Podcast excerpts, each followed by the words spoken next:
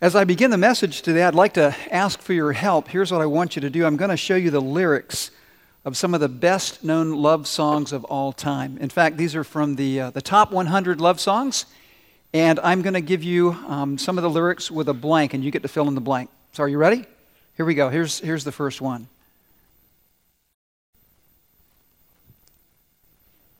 Yeah, Love Me Tender. And who's the artist? Elvis Presley, and he is not in the building this morning. All right, here's the next. All you need is love. And of course, that's the Beatles. All right? And then Billy Joel saying, I love you just the way you are. This was actually a gift to his wife, Christie Brinkley. And then another classic by this iconic singer. What's love got to do with it? Penetrating question by, does anybody know? Yeah, Tina Turner. And here's one final love song. This is actually one that a lot of people have danced to at weddings. Have I told you lately that I love you by Rod Stewart? Now, it was interesting because as I looked at these, these songs, I noticed, boy, these are old. I mean, they go way back. And what's interesting is that I found another, um, another source that had some statements about love that's even older than these songs. Um, and it's uh, really quite remarkable. Let me show you one. You get to fill in the blank. Are you ready? Here's the first. And now these three remain faith, hope, and love. But the greatest of these is love. And of course, that's a Bible verse from 1 Corinthians 13. And what about this verse? Whoever does not love does not know God because God is love. Now, that's a really dramatic statement. It doesn't just say God is loving, but God's essential character is love. Love defines who God is. How many of you have ever heard this statement? God loves you. Have you ever heard that? Probably all of us have. But here's the really important question I want you to consider this morning Do you really believe that? Not just with your head, but with your heart. And here's why I ask because when life is really hard, when things happen to us that we don't understand, when, when things are painful, when things happen to people that we love, that really hurt them, sometimes there's this doubt that creeps into our lives, and there's a question Does God really love me? Because if God really loved me, why did I get cancer? If God really loves me, then why did my parents get divorced? If God loves me, why did my child get sick? If God loves me, why did I lose my job? There was a, a book that I read a number of years ago written to teenagers, and the title was this If God loves me, why can't I get my locker open? There are all kinds of reasons that we might doubt that God really, really loves us. Today, as we continue our series called We Are the Church, we're going to explore how much God loves us and how we can know that for sure. We've been looking at a book of the Bible called Ephesians, written by Paul, follower of Jesus in the first century. And Paul deeply wants people to understand how great God's love is. And we come to chapter 3, and in verse 17, Paul says this And I pray that you, now he's writing to Christians, in the city of Ephesus. I pray that you, being rooted and established in love, may have power together with all the saints. Now, a saint is just a follower of Jesus Christ. The power to grasp how wide and long and high and deep is the love of Christ. And to know this love, to know by experience, by firsthand experience, this love that surpasses knowledge. And here's the reason that you may be filled to the measure of all the fullness of God. Now, in these verses, Paul's basically saying, I want you to understand how big God's love really is. Church, I was praying that early this morning for each one of you. I hope this morning that each one of us will have a better understanding, a better grasp, if you will, of how big God's love really is. So, how big is God's love? Well, imagine this a couple is sitting at the kitchen table, they're eating breakfast, the guy's working on his iPad, his wife is attempting to have a conversation with him, and finally, in frustration, she blurts out, Are you even listening to me?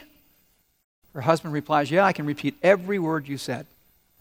Now, here's a question What does his wife want? Now, guys, sometimes it's really hard to figure out what women want, but not in this case. Because here's what his wife wants she wants him to stop working on his iPad, look her in the eye, and pay attention to her. Look at the statement on your outline. God's love is so big that it pays attention. God's love pays attention to us. One of the most remarkable things we see in the Bible about God's love is that He pays really close attention to us. Even though He's busy running the entire universe, God notices everything that's happening in your life and mine. Jesus said this one time. He said that God has numbered the hairs on your head. Now, think about that. That's pretty specific, that's pretty detailed. So, if a hair falls out, does God notice? Yep. Does He replace it? Maybe, maybe not. Think about this. Ladies, here's a question when it comes to hair and hairstyles. If you change your hairstyle, what happens if the man in your life doesn't notice? That's not a good thing, is it? No, that's not good at all. Because how does it make you feel if this man in your life doesn't notice that you've changed your hairstyle? You feel like you're not that important, or you might even feel unloved. God notices everything about you, He pays attention to you because that's what love does. Look at this passage from Psalm 139. You have looked deep into my heart, Lord, and you know all about me. You know when I'm resting or when I'm working, and from heaven you discover my thoughts. You notice, you notice everything I do and everywhere I go. Right now, God has noticed that you've come to church. Throughout this day, throughout this week, He's going to notice everything you do and everything you say. Look at this verse as it continues. Before I even speak a word, you know what I will say. God pays attention to every detail of our lives because He loves us that much. Now, I want you to look at another verse, and these verses are often found on plaques in Christian bookstores. This is a blessing from the book of Numbers, and it says this These are actually words that God gave to the priest to bless his people. The Lord bless you and keep you. The Lord make his, and what's that next word? Face. I think this is where the idea of FaceTime comes from. Seriously, the Lord make his face shine upon you and be gracious to you. The Lord turn his face towards you and give you peace. And here's the point when somebody turns their face towards you, that means that they're giving you their full and undivided attention. And that's an expression of love. You know, for Israel, one of the greatest tragedies that they could imagine is if God turned his face away from them, because that means God's not paying attention. God's not looking at us and what's happening in our lives. Look at this passage from Psalm 27. My heart says of you, Seek his face. Your face, Lord, I will seek. Do not hide your face from me. Do not turn your servant away in anger. You have been my helper. Do not reject me or forsake me, O God, my Savior. Now, here's the flip side of God loving us so much that He constantly pays attention to us. In order for us to love God, we need to pay attention to Him. We need to give Him our full and undivided attention. There's a, a verse in Psalm 46 that says this Be still and know that I am God. Think about this. Think about a pond where the surface of the water is completely still. Now, if you throw a rock into the middle of that pond, what's going to happen? Ripples are going to go out in every direction. But imagine this imagine there's a storm. The wind is blowing really hard, it's raining. If you now throw a, a pebble or a rock into the middle of that pond, you're not going to see the ripples because there's chaos on the surface of the water. And the same thing is true of our hearts. If your heart is still and God speaks, it's like a rock hitting the surface of your heart, and you, you feel the ripples go out in every direction. You know God is speaking to me. And sometimes He speaks through His Word or through a, a song or through another person, through His Spirit. But what if there's a storm in your heart? What if you're so distracted and busy that there's chaos in your heart? It's really hard to hear God. And so, friends, the point is we have to learn to, to be still. And I know that's a lot easier said than done. Because life is often full of so many commitments and so much to do, and there never seems to be enough time. But if we want to know how big God's love is, we have to be still and listen for his voice. So, how big is God's love? First of all, God's love is so big it pays attention. And secondly, God's love is so big that it gives.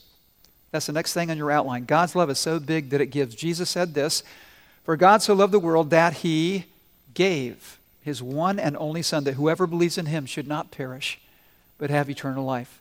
The Bible tells us that God is a father who loves to give good gifts to his children. So let me ask you this What gifts has God given you this week?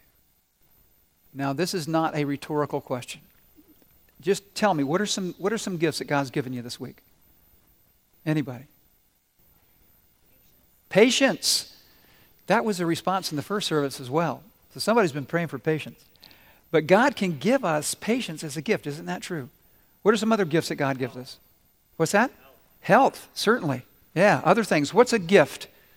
Let me go to this side of the room. What, what's a gift that God's given you this week? Life. Eh, yeah, or you wouldn't be here right now. What else? What are some other gifts that God's given you? Friends, okay? Good. What else? Center section. What, what gift has God given you this week? Anything? Okay? Peace. Okay, that's huge, isn't it? You know, if you were to write down all the gifts that God gives us, it would be an enormous list, wouldn't it? I mean, think about the gift of joy. Does anybody need more joy in their life? That's a gift that God gives us. And listen, every time God gives us a gift, is it is an expression of his what? Expression of his love. Because that's what love does. Love gives. There's a book that I really recommend. It's called The Five Love Languages. Anybody familiar with that book? Now, that's good. The thesis of the book is simply this that there are different ways that people give and receive love, and they're called love languages. Now, imagine that there's a married couple, and the husband speaks only English and the wife speaks only Spanish. They would have some communication issues, right? And the, the husband is trying to express love, so he says to his wife, I love you. And she just kind of looks at him because she doesn't speak English. And she's trying to express love to her husband, and she says, Te amo. And he's looking at her like, I have no idea what you're saying. Why? Because they don't speak the same language. And love works in much the same way. Now, the author of the book, his name is Gary Chapman, he identifies five different ways that people express love. And some of you know these ways. One is spending quality time with each other, another is words of affirmation. Physical touch is a way to express love. There's um, giving gifts and acts of service. All of these are love languages. Now, what's interesting is that if you try to express love to somebody and they don't speak that love language, they're not going to feel loved. This is what it says on the cover of the book. Perhaps your husband needs to hear encouraging words, but you feel that cooking a nice dinner will cheer him up. When he still feels down, you're puzzled. Or maybe your wife craves time with you, time away from the kids and TV, and the flowers you gave her don't communicate that you love her. What's the solution? Learn to speak each other's love language. And this is what I find fascinating God speaks all of these love languages. In fact, we see each one of them displayed in the life of Christ. For example, did Jesus spend quality time with his disciples? Well, absolutely. He spent three years of his life giving them his full and undivided attention. What about this? Did Jesus give people words of affirmation? All the time. What about acts of service? One of the most memorable is when Jesus washes the dirty feet of his disciples to express his love for them before he goes to the cross. Did Jesus ever express love through physical touch? Yeah, think about the people that he healed. He would take his hands and place them on a person with leprosy or, or on the eyes of a blind man. And in that physical act of touching somebody, he expressed love. Or what about this? Did Jesus ever express love by giving gifts? We know that he did because he gave the greatest gift, himself, to us. So, how big is God's love? What's the first thing, church? It's so big that it what? You can tell me it what? Pays attention. Secondly, God's love is so big that it gives. And here's the third thing God's love is so big that it forgives. His love is so big that it forgives. Check out this Bible verse from 1 John chapter 4. This is love. Not that we love God, but that He loved us and sent His Son as an atoning sacrifice for our sins. Last night I was in the car driving with my wife, and I was talking to her about a movie that I really, I really like. It's called The Apostle with Robert Duvall. Has anybody seen that movie? It is such a powerful film. And Robert Duvall actually wrote it and directed it and was nominated for an Academy Award. But the story of the, of the film is that Robert Duvall plays the part of this charismatic preacher. His name is Sonny. And Sonny finds out that his wife is having an affair with a youth pastor, And so Sonny goes after this guy with a baseball bat, hits him in the head, he goes into a coma, and then dies. Well, at this point, Sonny decides that the best thing to do is to leave town, so he does. And he goes to Louisiana, and he starts a brand new life. He takes a new identity. He actually starts to pastor a congregation, and things are going really well. But one of the things that I think is fascinating about the movie is this it's really honest. Because even though Sonny is a preacher, he is a deeply flawed man, and he knows it. One of the most powerful scenes in the movie is toward the end. Sonny's been on the run for quite some time, and now the police are finally closing in. And he's preaching. It's nighttime. You see the police cars surround the church where Sonny is preaching. And he knows this is probably going to be his last sermon. And so the police are waiting for him to finish before they arrest him. And you see Sonny he goes to the front of the church and he takes this little boy being held by his mom, and he takes this, this child and he brings the child up to the front and he holds him in his arms. And this is what he says. This is the actual dialogue from the movie. He says, Look at these beautiful, beautiful little hands as he holds up the hands of this little boy. He says, Look at them. Now imagine a nail piercing the palms of these beautiful hands, and then picture that nail going into an old board. I know I don't have that much love in me to do this to my son. Do you? I know I don't. I don't have that much love in me. But God does. God does. You know, Sonny knows that he is a guy who's made a lot of bad choices. But there's something he knows beyond all doubt God loves him. And he knows that God's love has made a way for him to be forgiven. And friends, this is so critically important for us. Today we're celebrating communion. And Jesus said, Do this in what? Remembrance of me. What does Jesus want us to remember? I mean, we do this over and over again. What are we supposed to think about? What are we supposed to remember? And it's simply this He loves me. We sang it earlier. He loves me. He is for me. And that's what God wants us to know this morning that He has this incredible love for us. And when life is hard, when life doesn't make any sense, when doubt starts to creep into our hearts, we can look back and go, wait, wait, I know He loves me because He died for me. And He came back to life and He's giving me a new life right now. And that's what God wants us to know this morning. That His love for us is real, His love for us is powerful, His love for us changes everything. And that brings us to this next statement about God's love and, and how big it is. God's love is so big that it pursues us. His love is so big that it pursues us. How many of you ever played a game called hide and seek when you were a kid? Pretty simple game, isn't it? There's only two rules. One rule is to hide, the other is to do what?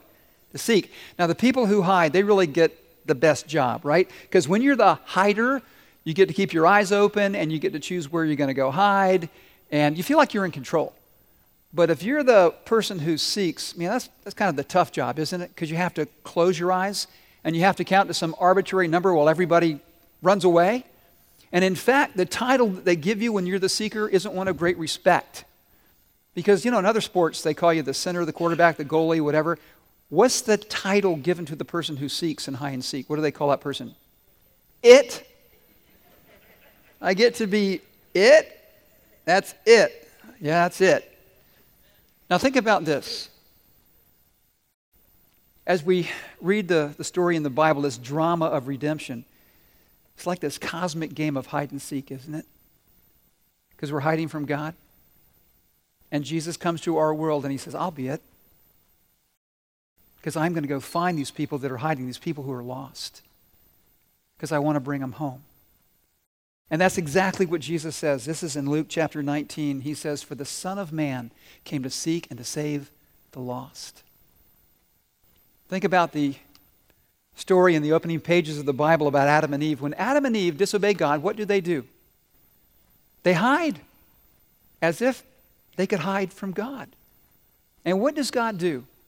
God comes looking for them. Isn't that incredible? It really is. And, and here's the point if you're a believer this morning, do you realize this? The only reason that you're a believer, the only reason that you're a son or a daughter of God is that Jesus Christ pursued you and found you and rescued you. Because he loves you.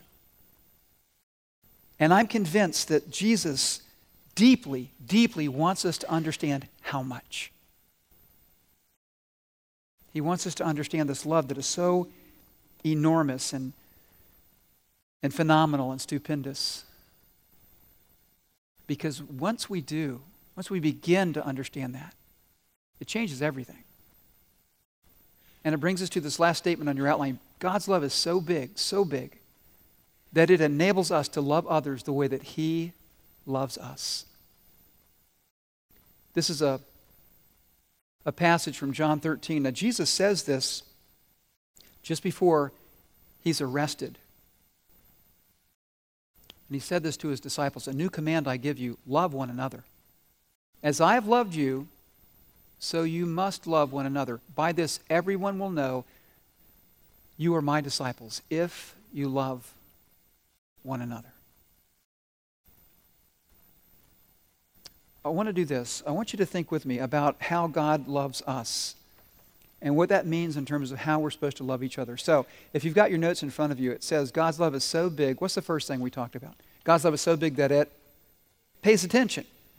So, if you want to love people the way that God loves you, what do you need to do?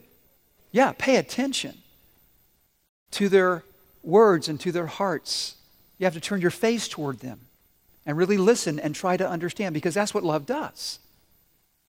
We also said that God's love is so big that it what? What's the second word? It gives. It gives. Love gives. And we talked about those love languages that sometimes you give love by spending quality time with somebody, by giving them words of affirmation, by physical touch, by acts of service, by all these different ways. We need to give ourselves to other people in order to express love. And what was the, the third thing? God's love is so big that it forgives. That's a really hard one. Some of you this morning have been deeply hurt by other people, deeply disappointed. And it's really hard to forgive. God understands that. He does. But He has forgiven us. And in the same way that He has forgiven us, He calls us to forgive others. And listen, I believe that it's only as we really accept God's love and experience God's love that we're able to give that love to somebody else who's hurt us so deeply. Because God's love can heal our hearts. And what's the fourth thing? God's love is so big that it what? It pursues us. Sometimes when people let us down, people disappoint us, people hurt us, we write them off. Right? Sometimes it happens with family, with friends. Did God write us off? No. He came looking for us, He pursued us. And maybe this morning, there's somebody in your life that God wants you to pursue with His love.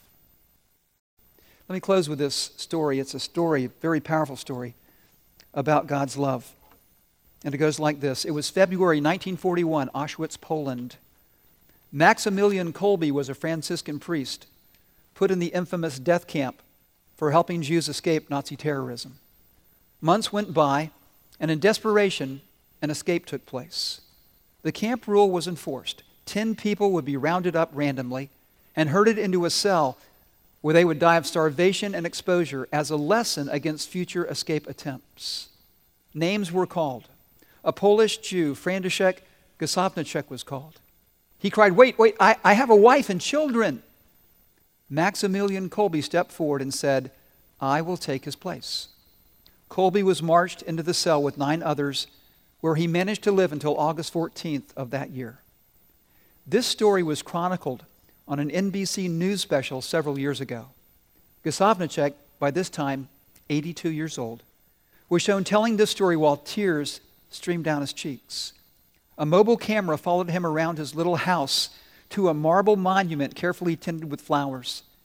The inscription read, In memory of Maximilian Kolbe, he died in my place.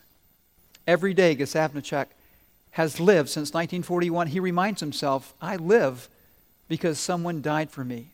And every year, on August the 14th, he travels to Auschwitz in memory of Maximilian Kolbe. Church, today we're here in memory of the one who died so that we might live. The one who said, Greater love has no one than this, that he lay down his life for his friends. Let's pray. Father, today we're so thankful for this, this love that's so indescribable, this love that defies our ability to comprehend it, is so vast, God. And I pray this morning, Lord, that as we as we celebrate communion, as we remember what Jesus has done, what he is doing, and what he's promised to do for us, that, that you'll remind us, God, of how great your love is. And that as we understand that, it would change everything, God. It would change how we love ourselves and how we love other people.